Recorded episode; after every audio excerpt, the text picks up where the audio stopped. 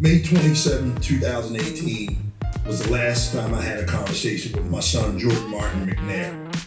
He was excited about football conditioning practice starting the next day, as any 19 year old would be, with aspirations of making it to the NFL one day. Less than 24 hours later, I was telling Jordan, son, if you can hear me, squeeze my finger. Son, if you can hear me, blink your eyes. Last Sunday, June the 13th, we honored the third year of Jordan's death as we, my family visited the cemetery from 100% preventable heat stroke suffered that day of conditioning practice. I relived these last few weeks of my son fighting for his life from May 28th to June the 13th for the last three years. I can't get out of my mind the athletic trainer on the field that day yelling, if he can't walk, drag his ass across the field. As my son's core body temperature was above 104 degrees, he was in a full heat stroke. One hour and 46 minutes passed before my son finally made it to the hospital emergency that day. No parent in America sends their student athlete away to college them to be abused mentally, physically, or in our case, worse. Especially when it's in the hands of the coaching staff we entrust our most precious gifts with. Yeah, I can go first. Thank you, Senator. I definitely would support the College Athlete Bill of Rights. I think the NCAA right now, the system is working for how it is currently built, which is on injustice and inequity and exploitation. I definitely think the biggest issue is the lack of accountability. Thank you, Senator. I completely agree. I think it's obvious that the NCAA is more concerned with enforcing matters of athletes monetizing their NIL as opposed to these issues that we're discussing of healthcare and health and safety. So yes, I would 100% the athlete, student athlete of. I'll say one thing. When Jordan passed, NCAA insurance policy for all the student athletes is $10,000. The life of a student athlete of an organization that makes hundreds of million dollar billion on industry is only worth ten thousand dollars. Of course, I support the bill. It's needed. Yeah, um, thank you. I think that a bigger part of the problem is that we're underestimating the interests of these coaches in winning games, and we're underestimating the interests of the athletic department in protecting their image publicly. Athletes are told to report things, like she already mentioned, in house. But when it comes down to that, there's still the interest that wins out of winning games, keeping your job, maintaining the image of the organization that is put over the interests of student athlete health and well being. I don't think athletes really trust that many professionals at the institution. I believe there's a dangerous culture in athletics that a lot of times motivates athletes to one, push through injuries, but two, accept mistreatment because they believe it's just part of the culture when we look at the power dynamics of a university, even from the individual athlete level, then you have a coach, then you have the AD, then you still have the chancellor of the school. So even for a lot of these issues that we've talked about, if the athlete brought it up to the coach and if the coach actually agreed and brought it up to the AD, there's still limitation, I think, from the top down of protecting the image yeah, I think a lot of what we discussed here today, as far as we can build upon states, one, California's efforts is something to look at. Um, two, what we want to avoid is such heavy restrictions that we can't actually, uh, athletes cannot actually monetize their NIL as they would like to. I think it's impossible to divorce monetizing your name, image, and likeness from the health and safety concerns because, as I mentioned previously, it is our bodies that have built this industry. I think it's also important to discuss the racial component needs to be emphasized. In D1 sports, football and men's basketball are the highest revenue generating sports. A majority of these athletes are black. However, a majority of the individuals that are making money off of this industry that are created off the backs of these athletes are white. These athletes have limited resources in their ability to advocate for themselves. Therefore, I would encourage the committee to once more look at this issue as a civil rights matter. Welcome back to the Big Amateurism Monologues. My name is Richard Ford, and I'm your host. Just a quick reminder that all of my podcast materials can be found at my podcast website, which is bigamateurism.com. And I've got some good stuff in my blog that I've been writing in for well over two years now. And that blog can be found at cagerredux.com, C A G E R R E D www.ux.com. All right, as I predicted in my last episode, this hearing today on June 17th in the Commerce Committee that with a panel of athletes was uh, really interesting. and it was interesting in ways that were different from the ways I thought that it might be. And we had a really powerful panel, which surprised me a little bit. I was concerned that this panel was going to be loaded up with NCAA true believers out in the student athlete ranks, and the NCAA has cultivated an army of true believers. But these witnesses were just phenomenal, just really eh, difficult to describe in words just how, how good they were on so many levels. But we had four witnesses. We had Martin McNair, who was actually the father of a former Maryland football player, Jordan McNair. And Jordan died from heat stroke in June of 2018. And it was the result of what some believe were abusive tactics by the Maryland strength and conditioning coach. And this got a lot of publicity. You may remember it. But Jordan collapsed during a summer workout. And so his father, Martin, started a foundation designed to advocating for athlete safety, particularly with respect to heat related issues. And in that montage, the very first quote was Mr. McNair's opening statement, and, and it was just heartbreaking. It was just really heartbreaking. Mr. McNair offered some really important insights, and he's been devoted to these issues full time for the last three years. And I'm going to talk about some of the things that he had to say. And then we also had Christina Chenault, who is a former track and field star at UCLA. And then we had Kiara Brown, who is a current track athlete at Vanderbilt. And then we had Sari Cureton, who is a former Georgetown women's basketball player. All four of the witnesses are African American. And when I first saw the witness list, I was concerned because there wasn't a single revenue producing athlete, a Power Five football or men's basketball player on the list. And that's a weakness in the history of these hearings going back to February of 2020.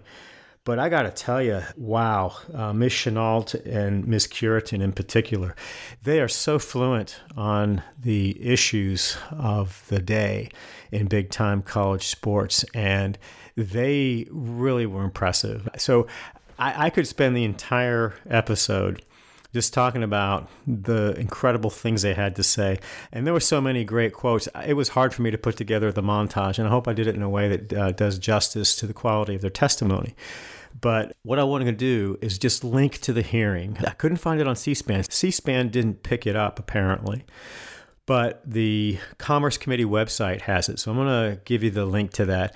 And I would say that if you've been paying attention to these athletes' rights issues, or if you just care about college sports, you absolutely need to listen to this hearing. You only got about, I don't know, an hour and 45 minutes, I think.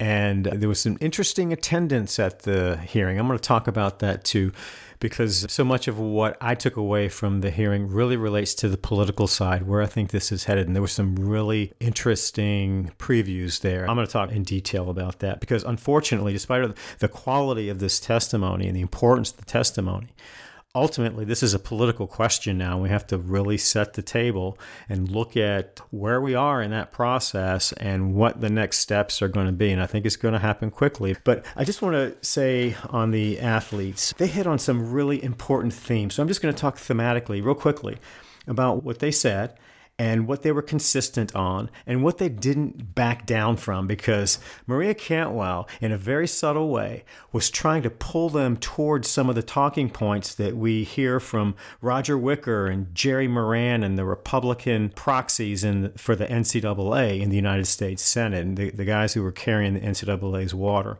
And I was concerned about the way that Cantwell conducted this hearing. And it was, again, very subtle stuff, but it's important. It's really important. But one of the things that was a consistent theme among these athletes is that the NCAA and the schools that are in the big time college sports sweepstakes, they only care about three things their money, their brand, and their reputation. That's it. And every athlete issue that presents itself in the big time college sports marketplace is subordinated to those institutional values which are in direct conflict with athlete well being.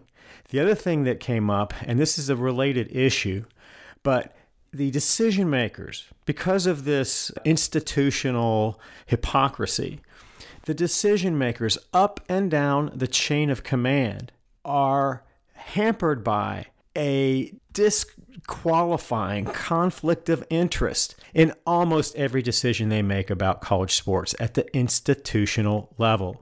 And that leads to another theme that came up, and this was really heartbreaking, and you could hear it in these athletes' voices. You could just hear it. And I got to tell you, these women were poised and they were tough and they knew their stuff and they weren't going to get jerked around. They were just impressive. And you have to remember that these women are in their early 20s.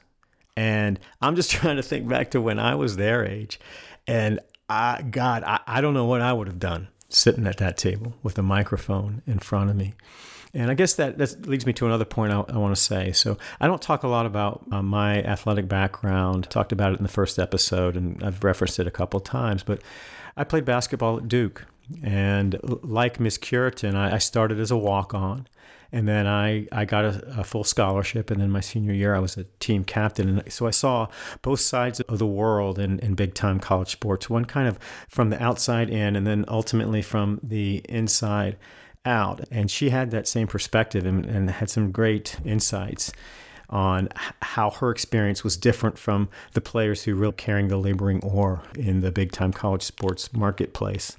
But I have been very careful not to try to speak to what the athletes today are experiencing at the grassroots experiential level because I have no idea honestly. I have no idea what it's like. I, I, have some anecdotal insights because I've worked with kids my entire life in basketball and I've seen them go, you know, through high school and into college. And so I get a little snapshot here and there. But unless you're living it, you really don't know what's going on in the real world of college athletes. And so I was waiting, hoping that we would see in a public forum some athletes come in and talk about what their experience is in, in 2021 and what it was in 2020 and all the insanity and the COVID inspired insanity.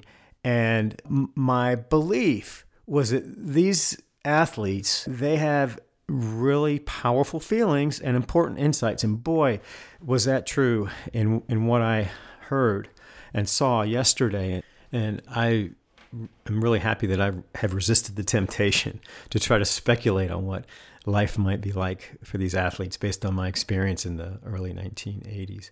Because these women articulated it in a way that only they could. And boy, are they powerful spokespeople for college athletes, male, female, revenue, non revenue. Doesn't matter. They were speaking to the athlete experience, the broader athlete experience, and did so with a level of maturity and insight that was just really amazing. So I, I really urge you to listen to the hearing. But another theme that came up in that was that because of the institutional motivation to preserve brand and image and reputation. The systems that have been built, intra institutional systems, mostly through the athletics department, are designed to keep everything in house.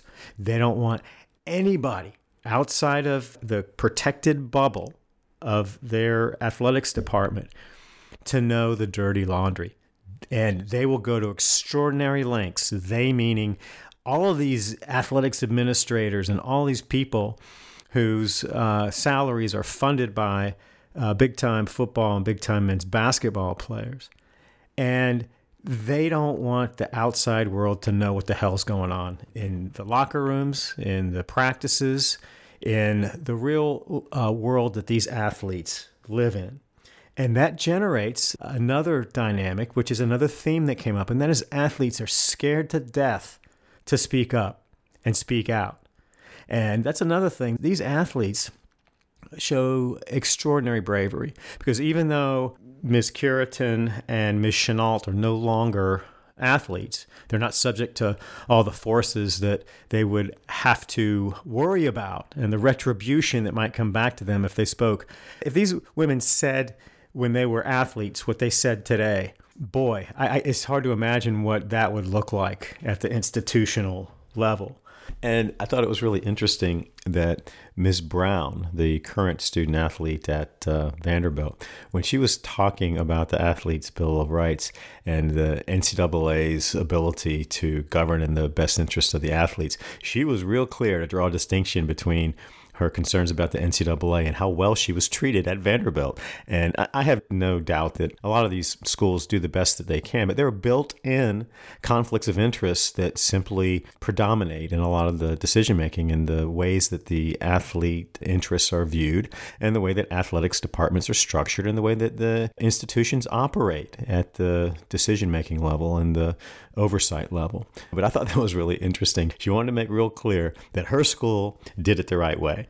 But uh, still, even as former athletes, this still takes an enormous amount of bravery because it's going to be hard for them to walk back on campus and go into the athletics departments and be treated as honored guests. I talked about this in the last episode. The way these people think, these institutional stakeholders think, it's like this evangelistic kind of thinking about their mission. They view it as a crusade, and they are wearing the white hats. And if you don't agree 100%, then you're wearing the black hat. There's no middle ground with these people, none.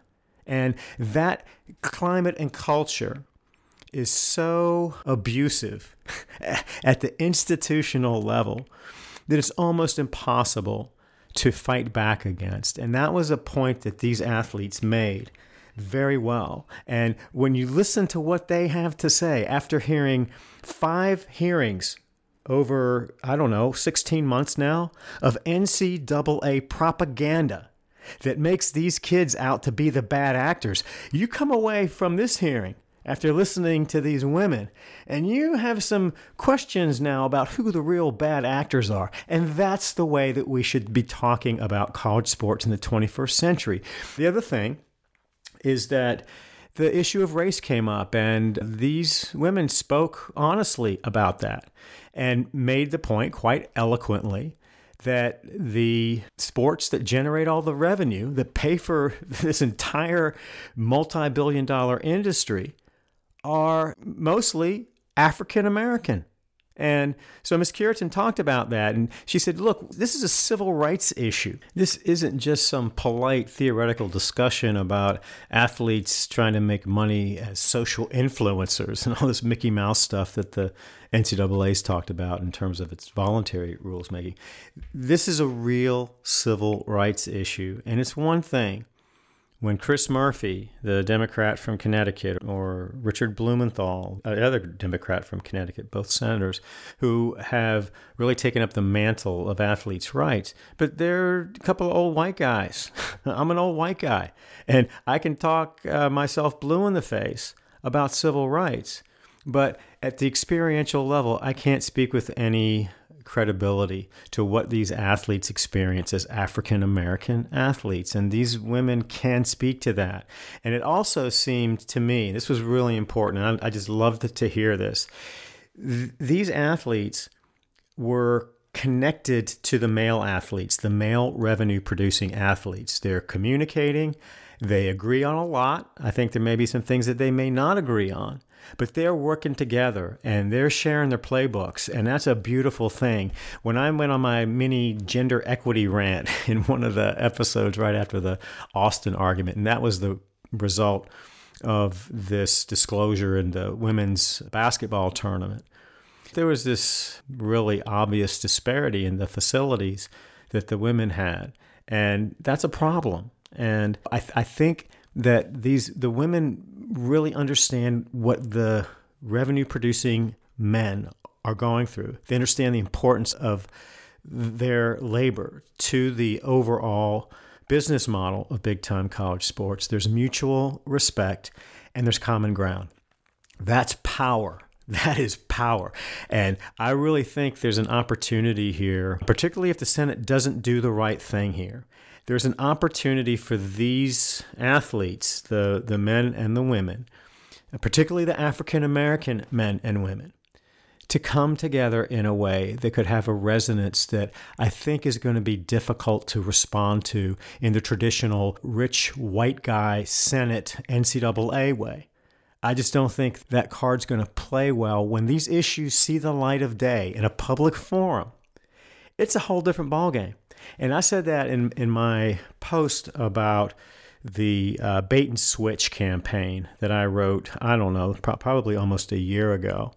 And I went through all the witnesses that had testified in all of the four hearings in 2020.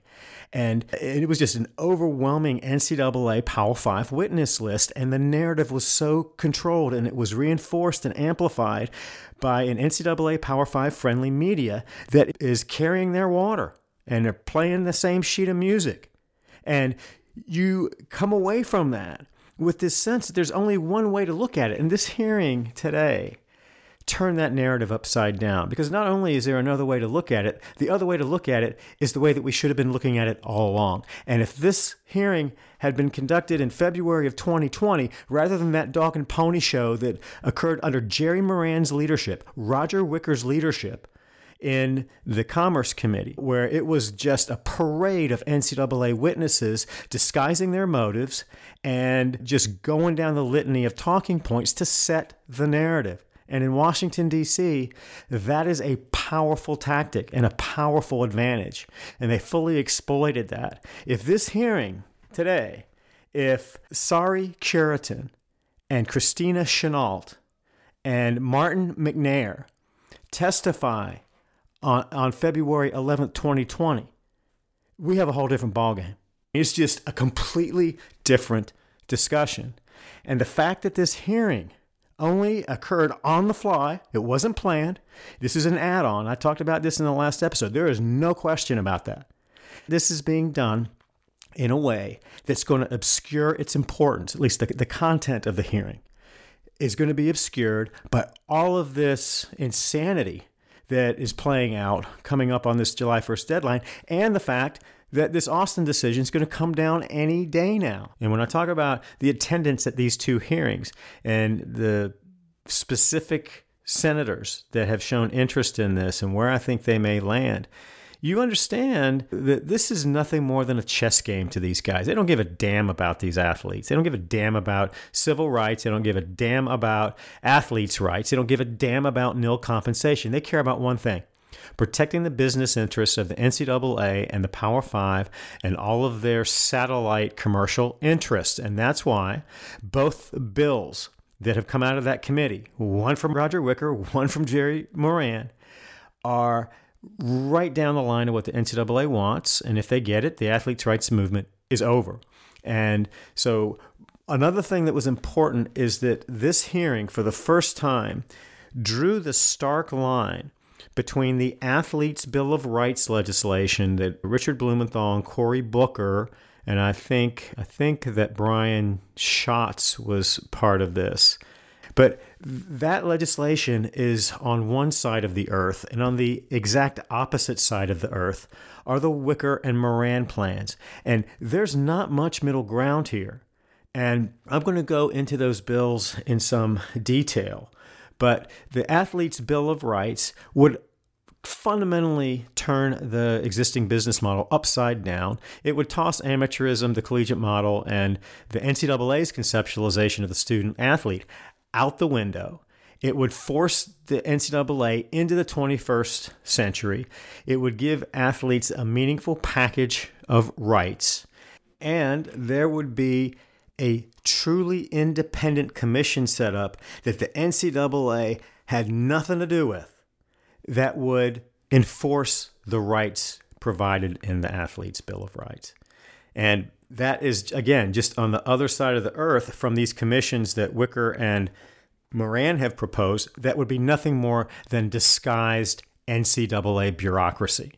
And so trying to bring those two together is very difficult. And one of the things I think Cantwell is trying to do here, and this is giving her the benefit of the doubt, because honestly, at the end of the hearing, she was essentially reading from that uh, Moran bill that is so chock full of smoke and mirrors to disguise a level of cynicism and dishonesty that just shocks the conscience. This Moran bill is by far the most aggressive pro NCAA, pro Power Five, pro big time college sports business interest bill of any bill that's been introduced in the Senate, the House, or any state legislature, or proposed by any independent commission. And Maria Cantwell is treating that bill as a legitimate template for a compromise that I think she wants to strike. And I believe this again, giving her the benefit of the doubt. I believe she is so focused on this bipartisan outcome that she is going to find any pathway to get a bill that more than 51 senators can vote on. And when I go and break down the senators on the Commerce Committee, and then just on that committee alone, there's some Democrat votes that I think that Cantwell could pull towards the side of a Moran Wicker style bill. And if boy, if that happens, and and if Maria Cantwell thinks that her bipartisanship is going to be part of her legacy, she does not want that bill on her resume because it would be a train wreck and it would be a travesty that is an affront to civil rights. But you could just see it in the way that she handled this hearing that because of the fundamental differences in these two approaches, the Athlete's Bill of Rights on the one hand, and then the Wicker Moran approach on the other, in resolving the t- obvious tension there, she's leaning towards the Wicker Moran approach. And three of the witnesses, Ms. Cureton, Ms. Chenault, and Mr. McNair, all agreed with the Athlete's Bill of Rights approach. And again, so one of the components of that is revenue sharing. So the entire amateur student athlete collegiate model is built around no payments from the universities to the athletes. The revenue sharing would require payments from the universities to the athletes. And half of the revenue that's generated would go back to the athletes. So, what is Cantwell going to do? And some of this is purely political. How is she going to get the votes? Which is more likely to get legislative approval. And the way that these two proposals have been pitched in the media, and I've been saying this since the very beginning of my writing and talking about this, is that the true reform bills, the true reform planks of the Athlete's Bill of Rights, eh, has been viewed as the outlier. Just like that Murphy Sanders bill that simply wanted to speak the truth about the relationship between the revenue producing athletes and the universities, and that is that it is an employer employee relationship, not a student athlete relationship. That's a fraud. But the Murphy Sanders bill was viewed as dead on arrival. Whereas the Wicker and the Moran bill, because of the way that the big time in system stakeholders, including the media, have presented them, seem reasonable. And they're not reasonable. They turn the clock back on athletes' rights 70 years. We're back in the 1950s. And nobody is looking honestly at what is actually in these bills. So if Cantwell is thinking about her legacy and she wants to be the bipartisan uh, senator that brought everybody together, that would be great if, if it were possible. I don't know if it is because when you look at where these senators really uh, fall on the Commerce Committee, we're back to this very partisan divide. And I, I don't know how it's going to be reconciled. And last year, I guess this was in August, uh, mid August of 2020. I wrote a post titled Athletes' Rights Are Now Partisan Political Theater. And this was after the hearings in the Senate Judiciary Committee in July 22nd, where there was some discussion for the first time about that, this athlete's Bill of Rights that was a prominent part of the hearing today in Commerce. And Senators Booker and Blumenthal said that they were going to come out with a proposal that addressed at a meaningful level, at a structural level, some of these athletes' rights issues. And Lindsey Graham, the senator from South Carolina, who was chair of the Judiciary Committee at the time, again, the Republicans controlled the Congress in 2020, he just looked at them and said, okay, well, just get me something. Get me something quickly. It was clear that Graham was feeling the heat at the time. And this was when the NCAA and the Power Five, and I would say more Power Five than NCAA because the Power Five had really asserted itself in this quest for a Senate bill that was going to give them the iron throne of college sports regulation. But the Power Five were really pressing the gas, and Graham was getting heat from the grassroots folks in South Carolina, I think particularly the Clemson fans. And the Clemson athletic director, Dan Radakovich, was a witness at that Judiciary Committee hearing. So Booker and Blumenthal put something together and they get it to Graham or put it out for public release and review in mid-August and it was this the outline the contours of this athlete's bill of rights and it was clear that that was not well received by the in system stakeholders and by the NCAA's proxies in the Senate. And it really drew this stark partisan line between the Democrats who were supporting athletes' rights and the Republicans who were all in for the NCAA, although they weren't being honest about that. And through this process now, we're coming up on almost a year since that played out. And we haven't gotten any closer to a compromise or a meaningful solution. And these two views of the world, I think, really speak to some broader issues in our society, in our culture, and in the way that we think about the relationship between the powerful and the powerless.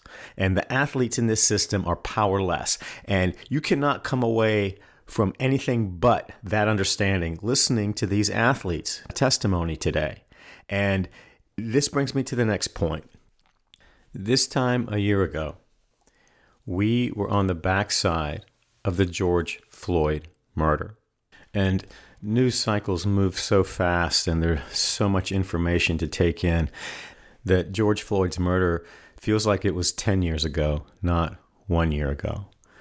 But at that time, early July, I wrote a series of posts that really went to the race issue, and it's so difficult to talk about. But in the aftermath of that tragic event, the in system stakeholders and the institutional power brokers across America and in all aspects of American culture and society we're saying the right things. And in the college sports world, where there's an obvious dynamic of racial exploitation, you had in system stakeholder beneficiaries falling all over themselves to put out statements and run to the nearest microphone to talk about social justice and this is not who we are and we've got to change and all the usual stuff that happens in this cycle, this cycle that repeats itself again and again and again, where we have this flashpoint moment. Then we have the ritualized response to it, and then outpourings of anger and violence in the communities that live closest to the residue of institutional and societal racism. And then you have the same forces that started the problem in the first place coming back around to quash the rebellion. And it's just a heartbreaking cycle, but it happens again and again and again. And in the sports world, it was just shocking to me that the statements that were coming from the NCAA, from the big time conferences, from university presidents, from Hall of Fame coaches, and from the sports commentariat were uh, a mile wide and a quarter inch deep. And it, all they talked about, the only safe t- terrain for them, was to talk about social justice and racial inequality at the broadest societal levels. And they were very, very careful, all of them, very, very careful not to speak in terms of those very issues in the context of the industry that they work and live in. Because that would shine a, a light on these injustices that could be very easily corrected with just a stroke of a pen or a change of heart or a press conference from the Hall of Fame coaches saying, we're not going to take this anymore and we need to treat these athletes as Americans. Because one of the things that came out of the George Floyd murder and the public outcry and then the institutional response is that African Americans believe legitimately that they simply aren't Americans on the same term as white Americans. And I think that's a difficult observation to criticize when you look at how quickly the white institutional power structures came back around after all their preening and public posturing and woke comments, right back to the place they were the day before George Floyd was murdered. And the NCAA could not be a better example of that. The NCAA put on its website, and it has this uh, media center link that has this running list of these little press releases that the NCAA puts out. And I've talked about this in prior episodes, but it is a propaganda machine. And following these headlines is really an easy way to just look at how the NCAA thinks about issues of public importance or importance in the sports world or in the NCAA world. And it's comical almost because it's just so easy to see what the patterns are. They're like the Roman emperor giving the thumbs up or the thumbs down to things that are happening out in the uh, sports world as if they have that authority. And they essentially have been granted that authority, at least at the symbolic level. But after George Floyd's murder, the first statement that came from the NCAA is on this site. And you have to go to the link to, to see just how it presents on the screen. But it's just a scroll through running list of these little blurbs, and you don't get the full article. You can, you can click on to read more. But what you get are just a headline and then a couple of sentences. But a lot of these are very brief and they run the range uh, they talk about ministerial stuff and changes that are happening and meetings that are coming up and people who have died and all that kind of stuff. But on George Floyd's murder, here is what was put on the NCAA website. The title is NCAA President Mark Emmert's message to membership on inequality and injustice. And it says The killing of George Floyd last week laid bare the continued existence of inequality and injustice in America. The college athletic community must be clear in our stand that it cannot be tolerated. As we look across our nation today, we cannot ignore the impact of racial disparity, whether in those stricken by the coronavirus, by the lack of economic and educational opportunity, or by the injustices that cost Mr. Floyd his life. Sports historically has been a catalyst for social change, and through our leadership and the way we treat one another, each of us can continue to make a difference. We must, therefore, commit ourselves individually and collectively to examining what we can do to make our society more just and equal. We have not done enough. We can do better. Mark Emmert, NCAA president. And wow, I mean, that's just a breathtaking insult to black athletes under the NCAA's thumb. Because Mark Emmert doesn't speak to them at all. He says nothing about the circumstances of black athletes in, at the NCAA, nor the fact that his job, his $4 million a year salary, and his job, the existence of the NCAA national office itself, is dependent upon black labor.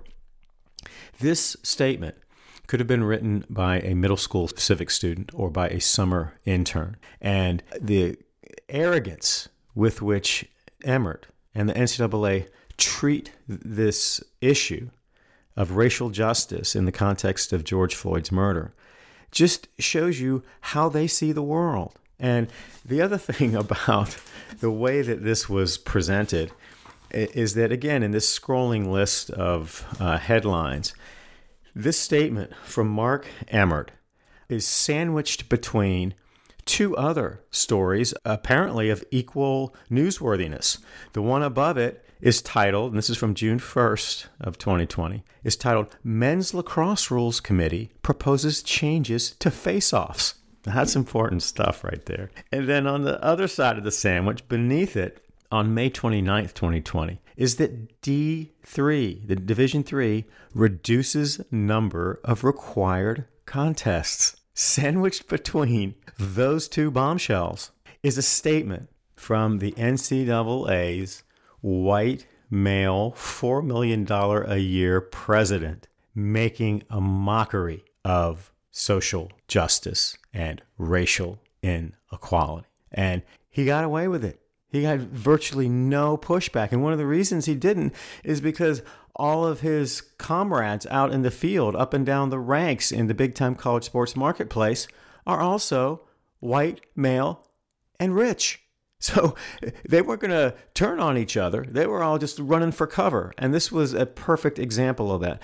But it just goes to show you how powerless these athletes are. And in this hearing today, if you didn't take anything away from it but this, it's that these athletes are not being heard. They have an experience that is not on the table in all of these consequential discussions. And the decision makers who, who are going to dictate the future of college sports and the relationship between these very athletes and the institutions who benefit from them isn't being talked about honestly. And so a year later, as we're heading into Juneteenth, and there's been a lot of discussion about that because Congress has voted to make it a national holiday. But heading into a, a period that should be full of introspection and honest accountability about what's going on in this country at the social, racial, and cultural level. Instead, what we're getting are temper tantrums from a bunch of white senators who are angry that somebody actually disagrees with them. And that was on full display in this hearing yesterday. The lack of self awareness and the lack of concern for how this looks, because boy, it is a really bad look. So, what happened at this hearing is that there were 10 senators who showed up, nine of them were Democrat. The only Republican senator who showed up was Jerry Moran. And I think there was an ulterior motive there that I'll talk about briefly here in a minute. But apparently, after this hearing on June 9th, a hearing that I believe was very favorable to NCAA Power 5 interests, as I've discussed, because it set the template for this uniformity issue that everybody agrees, nobody disagrees, uniformity, uniformity, which is the pathway to preemption. And I've talked about that in some detail. So the NCAA and Power Five and Roger Wicker and Jerry Moran and all of the NCAA's water carriers in the Senate, they came away from that film pretty good because they thought they were on their way to getting the states completely taken out of the regulatory field before July 1st. And then out of nowhere comes this hearing. And it was kind of like, what's going on here? And I talked about that as well. And it turns out that the Democrats pushed for this hearing, and it happened quickly. It happened on the fly. It was a Democrat witness list. And I'm speaking about this in partisan pol- political terms. So when I say Democrat interest or Republican interest, that's not out of ignorance. That's out of the reality of how this issue has played out. So there is a clear partisan divide. The partisan divide today is not much different than it was when this debate uh, started. And it obviously has racial connotations and a substantial racial component. So the Republicans on the Commerce Committee, the ones who just last week were making the case and laying the foundation for the NCAA to get one step closer to the iron throne of college sports regulation, they all of a sudden took their ball and went home and they boycotted this hearing today. They boycotted the hearing. And that boycott was led by Republican Senator Roger Wicker from Mississippi. And Wicker was apparently dismayed that the hearing was being called so hastily and that the witness list was a Democrat witness list. And he just threw a little temper tantrum and then he convinced all of his Republican compatriots who just last week were at the, the hearing making the case for the NCAA. All of a sudden, they disappear. In the very first hearing in which college athletes had the opportunity to testify about their experience. And it's just a, a stunning abdication of responsibility. And the look could not be worse under the circumstances because they were boycotting black athletes. They weren't just boycotting the hearing, they were boycotting black athletes. And they turned their backs on these athletes. And you have to remember, pressing rewind back to February of 2020, this whole campaign to grant the NCAA these extraordinary powers and protections and immunities started with this kumbaya about this whole NIL campaign being for the benefit of athletes. And the NCAA want to do the right thing by the athletes and we care about what these athletes think and we want to hear from these athletes. And Roger Wicker had sent out some survey and he wanted to know what people thought about name image and likeness. But there wasn't a single athlete current athlete or revenue producing athlete that was called to testify from the athlete's experience. There was one at the February 11th hearing, and he was uh, a NCAA right down the talking points list witness that, in my judgment, didn't add a whole lot to the debate. But he was African American and he was on the NCAA side, and that was a convenient witness for the NCAA. So they had no problem playing that card to set the template in February. But this was the first time in the hearing today where athletes had the forum to themselves, and it was about the athletes. The purpose of the hearing was to hear from the athletes. That wasn't true in February. But in all these hearings that happened in 21, you kept hearing all this propaganda about how we're all about the athletes, but not a single athlete testified except for that one in, in February. And to this day, not a single revenue producing athlete has been called to testify. So, the, for the first time over six hearings in 16 months, I think there have been a total of 32 witness slots and a total of 26 witnesses that have been called. And finally, there's a hearing where we're actually going to get the thinking and the perspective of real college athletes. And the NCAA and their Republican proxies in the Senate, they just said, up yours. We don't want to hear what you have to say. We don't care what you have to say. We have to be in complete control of the narrative in this debate, and we have been since February of 2020. And if you're not going to play by our rules, we're not going to show up. And it, it was just, I mean, there had to have been, I think, some discussion about the potential political fallout here. But again, you have to remember how powerful these people are and how they have aggregated that power with the NCAA and all of its satellite institutions. So you have this juggernaut of uh, political power.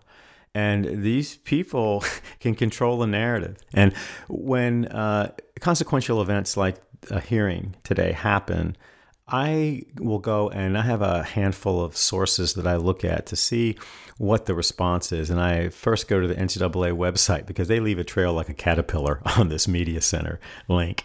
And there's nothing about this hearing. The NCAA does not want to talk about this hearing. And there's nothing on the ESPN website. They, they have a couple guys who are supposedly tasked to pay attention to these issues. And in all these other hearings, or the hearings that the, that are NCAA Power Five friendly, or that get something that the NCAA and Power Five want to use moving forward, there's an article that amplifies that hearing and that whatever that thing is that the NCAA wants. There's nothing on the ESPN website. There's nothing in the New York Times. There's nothing in the Wall Street Journal. Where are these people? Well, they're just doing the bidding of the NCAA and the Power Five and the power brokers in the Senate. And they've aggregated their message and their power. And what you get on the backside is crickets because nobody wants to shine a light on what happened today at this hearing. And this is the reality of the college sports world for these athletes. So, to put an exclamation point on that, I want to talk just a little bit about these two hearings the one on June 9th and then the one on June 17th. So, there are 28 members of the Senate Commerce Committee.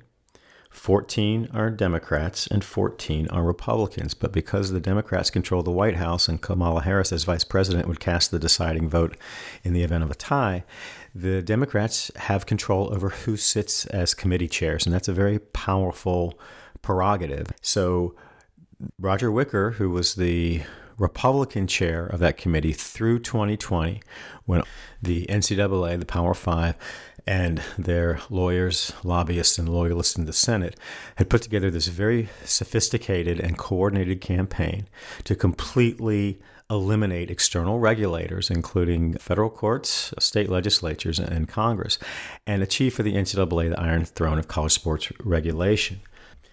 But now Maria Cantwell, a Democrat from Washington, sits in that seat and she has substantial control over what the witness panels look like.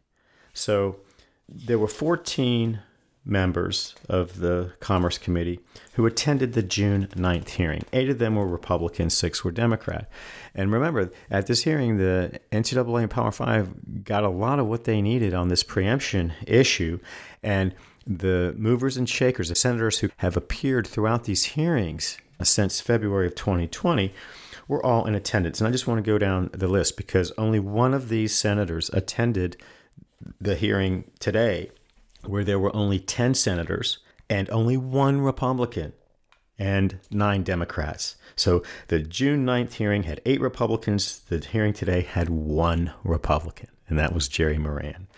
So the Republicans who boycotted this hearing were Roger Wicker of Mississippi, Ted Cruz, Texas, Deb Fischer, Nebraska, Mike Lee, Utah, Rick Scott, Florida, John Thune, South Dakota, Marsha Blackburn, Tennessee, and then of course we have Moran from Kansas. So all these senators have figured prominently in the hearings that were conducted up until today, in the five hearings from February 2020 to June of 2021 all these senators had been showing up and promoting NCAA interests, and all of a sudden they just disappear. And the only one who made a cameo was Jerry Moran. And I want to talk just a second about that because Moran's bill, I fear, is a template that Maria Cantwell may be working from to try to get some bipartisan buy in to some of the features that she believes are acceptable to the Republicans and that address in some limited way some of the components of the Athletes' Bill of Rights that Blumenthal and Booker have proposed. But the Moran bill is an illusion, and I'm going to talk about that soon because it's so important to understand what that bill actually does, how it disguises its motives, and how the things that Maria Cantwell thinks could be common ground coming out of that bill are nothing more than smoke and mirrors because all those things are things that already exist. And Jerry Moran, he's just pulling a Houdini by putting those issues into his bill as if it's something new and something different and something consequential for athletes. It's none of those things. And what the bill does that is completely disguised would give the NCAA not only the iron a throne of college sports regulation, but a complete police state with subpoena power to run roughshod over the rights of the people who actually provide the value in the product. So, so Moran showed up, and it was just a token cameo I think to just keep alive the features of his bill that he thinks Cantwell may be interested in using to try to forge some kind of a compromise. But Cantwell's coming from a place of, I want to be the bipartisan committee chair, I want to bring people together. But there isn't a whole lot of common ground here. And using Jerry Moran's bill as a template for trying to bring into the discussion some features of the Athletes' Bill of Rights is just going to be complete uh, train wreck for her.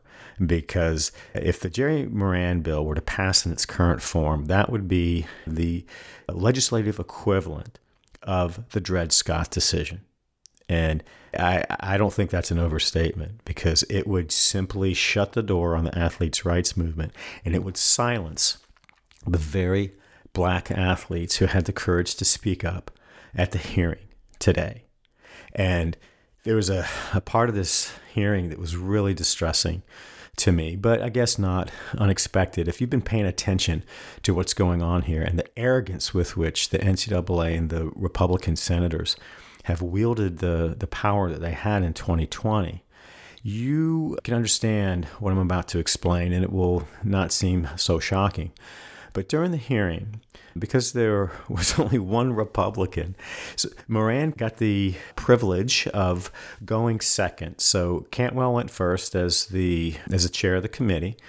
Then, it, it typically in a hearing like this, the ranking Republican member would uh, then be given the courtesy of going next, and that should have been Roger Wicker, but Roger Wicker led this boycott of black athletes' testimony. So Moran shows up and he goes second. And so he asks a couple of really meaningless questions on sexual assault that were already answered. He, he was just uh, there to throw out some pandering questions that made it appear like he cared about something, and he decided to go gender equity and appeal to the sensibilities of the women on the committee. And that's important. That's something that we'll talk about as well from the political standpoint. But he didn't really care about what these athletes had to say. And so he does his thing, he makes his token appearance, and I'm assuming that he's sitting there listening to what these athletes have to say. And this was early in the hearing. And then Blumenthal, Richard Blumenthal, went next, and his questions were really good, and his comments were really good. And some of the responses that the athletes and Mr. McNair had to Blumenthal's questions were included in the in this opening montage that I'm going to go through at the end of the episode. But after Blumenthal went Amy Klobuchar, and she's a Democrat from Minnesota. And it was an interesting setup from a production standpoint. C SPAN did not cover this hearing, at least I, I couldn't find anything on their website. So I don't think that there's video from C SPAN. And the way that C SPAN sets up their cameras in the hearing rooms, you get a better sense of what the whole room feels like. And it's been a little awkward in the COVID era with all the Zoom stuff, but things are starting to get back to normal, and you, are seeing witnesses actually testifying live at hearings and more senators sitting at the Senate table at the front of the room. And you get a kind of a sense of what the overall attendance is and, and who's doing what and all that stuff. But when but that wasn't available, so the Commerce Committee did its own feed, its own video feed. And it's a much different presentation because they just show a image of the person who's speaking. And you really don't get a sense of what the room looks like and what it feels like. So Moran has done his questions. He's done. You're led to believe that he cares about this stuff, and he's going to actually listen to what the athletes have to say. So, in response to some of Klobuchar's questions, Mr. McNair was sitting at the witness table. He was at the hearing room, he was in Washington, and he's testifying. And then you see these two guys walking behind him as he's speaking, and his testimony was powerful and it was important. And so your first thought is, man, this is rude. Who, who are these guys and what the hell are they doing? Walking right behind this man in the middle of this powerful testimony about his son. And then you see them exiting a door, and you can look through the door that's right behind McNair as he's testifying. And it goes out into open space in the Senate building. And both guys are carrying their materials. So it's clear that they're not going out for a temporary break. They're not going to the bathroom. They're not going to get a cup of coffee. They're leaving. and that's obvious. So one guy goes through, and then the second guy is kind of holding the door, and then he turns and looks back into the hearing room, and guess who it is? It is Jerry Moran. And he just walks out and he's talking to this guy next to him, and there's just an air of complete disrespect and indifference to what they just walked by in that hearing room. And I mean, even if that hadn't been Jerry Moran, it came across as extraordinarily rude and unprofessional. And you're like, you know, who the hell are these guys? And then you see it's Jerry Moran. And that just tells you where these Republicans are coming from. Jerry Moran, at the very first opportunity, after making a cameo appearance, asking some ridiculous questions, and then pretending to care about what these witnesses have to say, he bolts the hearing room. And he does it in a way that just says, up yours to the athletes, and in, in, particular, up yours to Martin McNair, who just three years earlier saw his son die from the abuse at the hands of the very in system stakeholder beneficiaries that Jerry Moran is fighting to protect. You know, in Richard Blumenthal's opening comments as he was preparing to ask questions of the witnesses, he said something. He's very low key and he's very deliberate. And he's a brilliant man and he has uh, been around the block a few times. He's been in the Senate for a long, long time. But he, in a really compelling way, said he directed his comments to Mark Emmerton, the university presidents, and he said to Mark Emmerton, to the college presidents, you should be listening. And I'm sure that they were listening, but they, I believe, have the same instinctive response to hearing the truth of the athlete experience that these Republican senators on the Commerce Committee and Jerry Moran had to this hearing.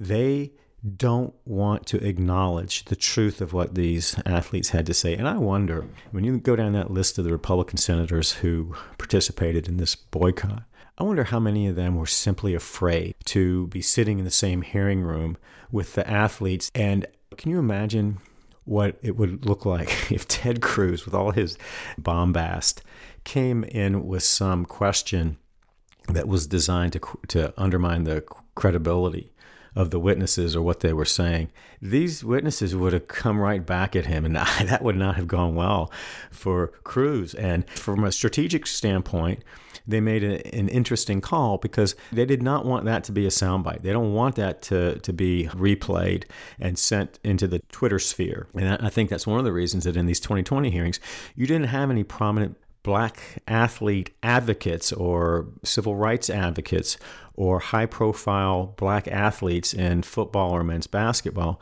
testifying at the hearings because those sound bites could have been devastating to the NCAA and the Republican Senate interests that are carrying the NCAA's water. So if you're one of these Republicans and you go to that hearing, you almost have to buy into what the witnesses are saying, or at least pretend to, because you are so afraid of that soundbite.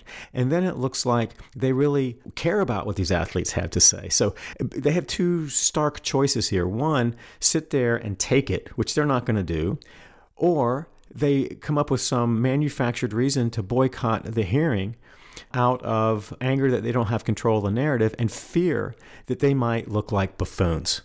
so it was just a very interesting decision, but one that I think reflected cowardice because they've been saying, all these people have been saying all along, we want to have full and open hearings, we want to discuss these issues, we need to thoroughly consider them. Well, regardless of, of how you feel about these issues, if you're a senator, a United States senator, and you understand that the purpose of a hearing is to gather information, whether you agree with the, the content of the testimony or not. You listen and you sit there and you consider and you keep an open mind and you think, well, maybe we're thinking about this in the wrong way or we haven't considered issues that are really important to fold into our decision making. That's not what happened because these senators are so stock and barrel bought and paid for by the National Collegiate Athletic Association and the Power Five institutions that reside in the states they represent, that they are simply going uh, pure partisan interest here. And that has implications that transcend this whole discussion about athletes' rights. That's the way that decisions are made in, in, the United States Senate. The most consequential decisions facing this country are being made with people who think like that and are being influenced by external uh, influences like that. But I think it's very, very difficult to make the case here that these Republican senators give a damn about the athletes. They have not taken any concrete action that shows that they really want to hear from these athletes and understand what the athlete experience is really like. And then after the hearing today, Maria Cantwell holds a press conference. And in that press conference, she says, Look, I don't see us uh, getting anything done. before this July 1st deadline. And she didn't say that in the hearing, which was interesting. And who knows what's going on behind the scenes here. But it is clear that Cantwell wants to be the bipartisan committee chair and she wants a, a kumbaya solution here. And towards the end of the hearing, she just went through line by line. She might as well have been reading from the Moran bill and trying to get all of these uh, Moran bill talking points into the record so that after the fact there could be some legitimate claim that those issues were considered and the, the, committee had taken testimony on those issues. She also did another thing that was interesting. Earlier in the hearing, she went to each witness and said, Do you agree that there should be a nationally uniform name, image, and likeness standard? And each witness said yes. It was yes, yes, yes, yes. And that was right out of the Moran Wicker playbook and trying to lock these witnesses into this single issue agreement on uniformity and name, image, and likeness. But that was really an illusion. And th- this whole concept of uniformity has really operated at two levels. One at the theoretical level, where, yeah, we all want to have the same law and we want to all be reading from the same page. And boy, that sounds like a good thing. But that is much different from substantive uniformity in a substantive NIL law, and there hasn't been a substantive NIL law presented to the United States Senate.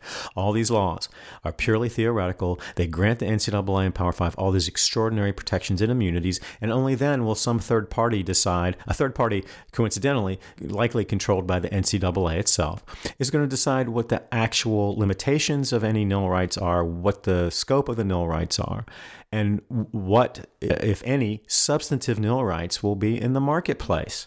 So the whole way that the uniformity issue has been rolled up in the Senate uh, makes it almost impossible to answer no to that question. I mean, you really have to know your stuff to say no, and let me explain why. Because uh, the way you're talking about uniformity, I think uh, you're using it in a way that's actually going to undermine the likelihood of substantive NIL rights, not promote it. And the athletes, in a less direct way came around to, to that point because when they uh, started saying what they really wanted from Congress, they first of all linked the name, image, and likeness rights to all of these other elements of the Athlete's Bill of Rights. And you said you can't separate NIL out. We have to do both of those things. And both Chenault and Cureton pointed to the California law, the Fair Pay to Play Act, as the starting point, as the floor in talking about appropriate NIL rights. And so they're talking about expansive NIL rights, which the Athlete's Bill of Rights talks about. So even though they said uh, yes, yes, yes, yes on this general question about uniformity, when they were answering uh, questions or talking about what they specifically wanted out of a, a NIL bill and the specific opportunities that they wanted, they're thinking about the California bill and building from there in a way that's more expansive, not more restrictive. And when there was some discussion about restrictions, and Cantwell jumped all over that, and it was clear to me that she was trying to get these witnesses to buy into some of the uh, restrictions, these draconian restrictions that are contained in the Wicker Moran bill. And in that sense, she was doing Moran's bidding. And at the very end of the hearing, she went through several things that are camouflage in the Moran bill the length of the scholarship, and medical coverage after graduation, and transfer rules. All those things have already been addressed by the NCAA or the Power Five through autonomy legislation. They've already been done, and, and Jerry Moran's not presenting anything new. But Cantwell went checkpoint by checkpoint, boom, boom, boom, boom, boom, down Moran's list, and that has me concerned a little bit. So I think what I want to do now, before I close this thing out, is just talk briefly about some of these quotes that are in the opening montage. And the first one that is just so powerful came from Mr. McNair as he was describing how he learned about his son's heat stroke and then what happened between the time that that occurred on May 27th of 2018 and the day that his uh, son died and I think it was June 13th. You have to listen to it. I can't do it justice by describing it, but that really set the tone for the hearing. And then you hear from Christina Chenault and what Blumenthal was trying to get the witnesses to do was to buy into the athlete's bill of rights. And just as Cantwell went to the witnesses and said, "Do you buy into you know uniformity on NIL?" Blumenthal did the same thing on buy into the athlete's bill of rights, and Chenault, Cureton, and McNair all said yes, yes, yes, of course. And in response to that question, Mr. McNair said something that was really powerful as well. And he said, Look, when my son died, all I got from this NCAA insurance policy, this, these insurance products that the NCAA always boasts about, which have very little value to the athletes, but the death benefit under those policies was $10,000. $10,000. And he said, in an organization that makes hundreds of millions or billions of dollars off of athletes, just like his son, the NCAA and the Power Five and the institutions valued Jordan McNair's life at $10,000. Wow. Then Ms. Cureton, she talks about the racial component. And again, this took enormous courage to just put it out there. And she directly ties the racial component of the business model to the exploited labor in big time football and big time men's basketball. And that that's really how this entire industry is built off of the labor of those athletes. And she points out that a disproportionate number of those athletes are black and the disproportionate number of the beneficiaries are white. That is simply shouldn't be stop the press's news, but the NCAA and Power Five have been so good at denying that and not talking about it. That seems like some great disclosure, and it's really not. She's stating the obvious, and she says that's why this needs to be viewed as a civil rights matter. And she also points out that a lot of these athletes in the revenue producing sports don't have the resources or the ability to advocate for themselves. They don't have lobbyists working on their behalf. They have a couple of senators, a few senators, small handful of senators that have taken up their cause, but they don't have the most powerful lobbying firm in DC being paid millions of dollars to constantly beat into the United States Senate the interests of the NCAA and Power Five. There's no presence like that advocating for the athletes at the political level. In fact, all of the, the advocacy that's occurring uh, behind the scenes is to defeat the interests of these athletes, and they're completely powerless. And then Ms. Chenault talks about the quiet influences, the invisible influences that impact the experience of athletes. And so much of it goes into this crazed quest for winning and for gaining or preventing from losing a competitive advantage and from trying to make sure that nothing that could damage the brand makes it into the public arena. And all of those dynamics are so powerful. And athletes operate in an atmosphere of fear, of absolute fear. And that all the institutional interests always trump the individual interests of the athletes when it goes to some of the core elements of athlete well being, including basic health and safety and mental health. There was a lot of discussion about mental health, and that just gets brushed under the rug. And this is another thing that the NCAA has been so good at. They have all these committees and they issue these press releases on the mental health conference and mental health committee, but they don't do a damn thing at the grassroots level because that's an inconvenient topic. And these athletes are afraid to speak out, they're afraid to seek help within their own institution because they're afraid that information is going to come back to harm them. And that is a legitimate concern. And that came through loud and clear. And that goes to a trust issue. And, and both Chenault and Cureton said, we don't trust the people in system. The athletes don't trust the people in system because they're not trustworthy. And they are always operating from this massive conflict of interest. And their loyalties are first and foremost to the institutional interests, which are money, brand, image, reputation. That's it. And that message has never been put on the table in a public hearing in this entire NIL debate. And that's why it is so, so important. And then Chenault and Cureton both talk about what they want from federal legislation. And again, and this really goes to undermine what Cantwell was trying to do by trying to uh, isolate this unanimity on uniformity. But they're talking about doing any kind of federal legislation in a way that puts the freedoms of the athletes and the well being of the athletes first and foremost. And they're coming back to the California law on NIL and to the Athletes' Bill of Rights. And all these quotes are just really powerful. And again, I, this is just a low hanging fruit as I saw it, and I would encourage you to listen to the full hearing. So, with that, I think I'm going to close this out, and who knows where this is going to go.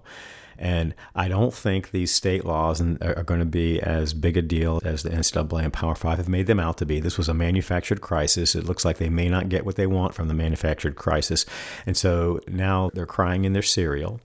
But what the next move is, I don't know. But one of the most important dynamics coming out of this whole congressional campaign and the insanity of what happens inside the Beltway and the political process is that these powerful interests, the NCAA, the Power Five, the senators carrying their water, the lawyers, the lobbyists, they're not going away. They're getting paid top dollar money that's generated by revenue producing Division One men's basketball players.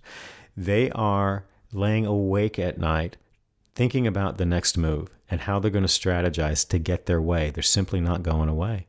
And that's why it's so important to really stay on top of this stuff. So, with that, I'll close this out and I want to thank you so much for joining. It's always an honor and a pleasure to have you. And I hope you'll be back for the next episode of the Big Amateurism Monologues. Take care.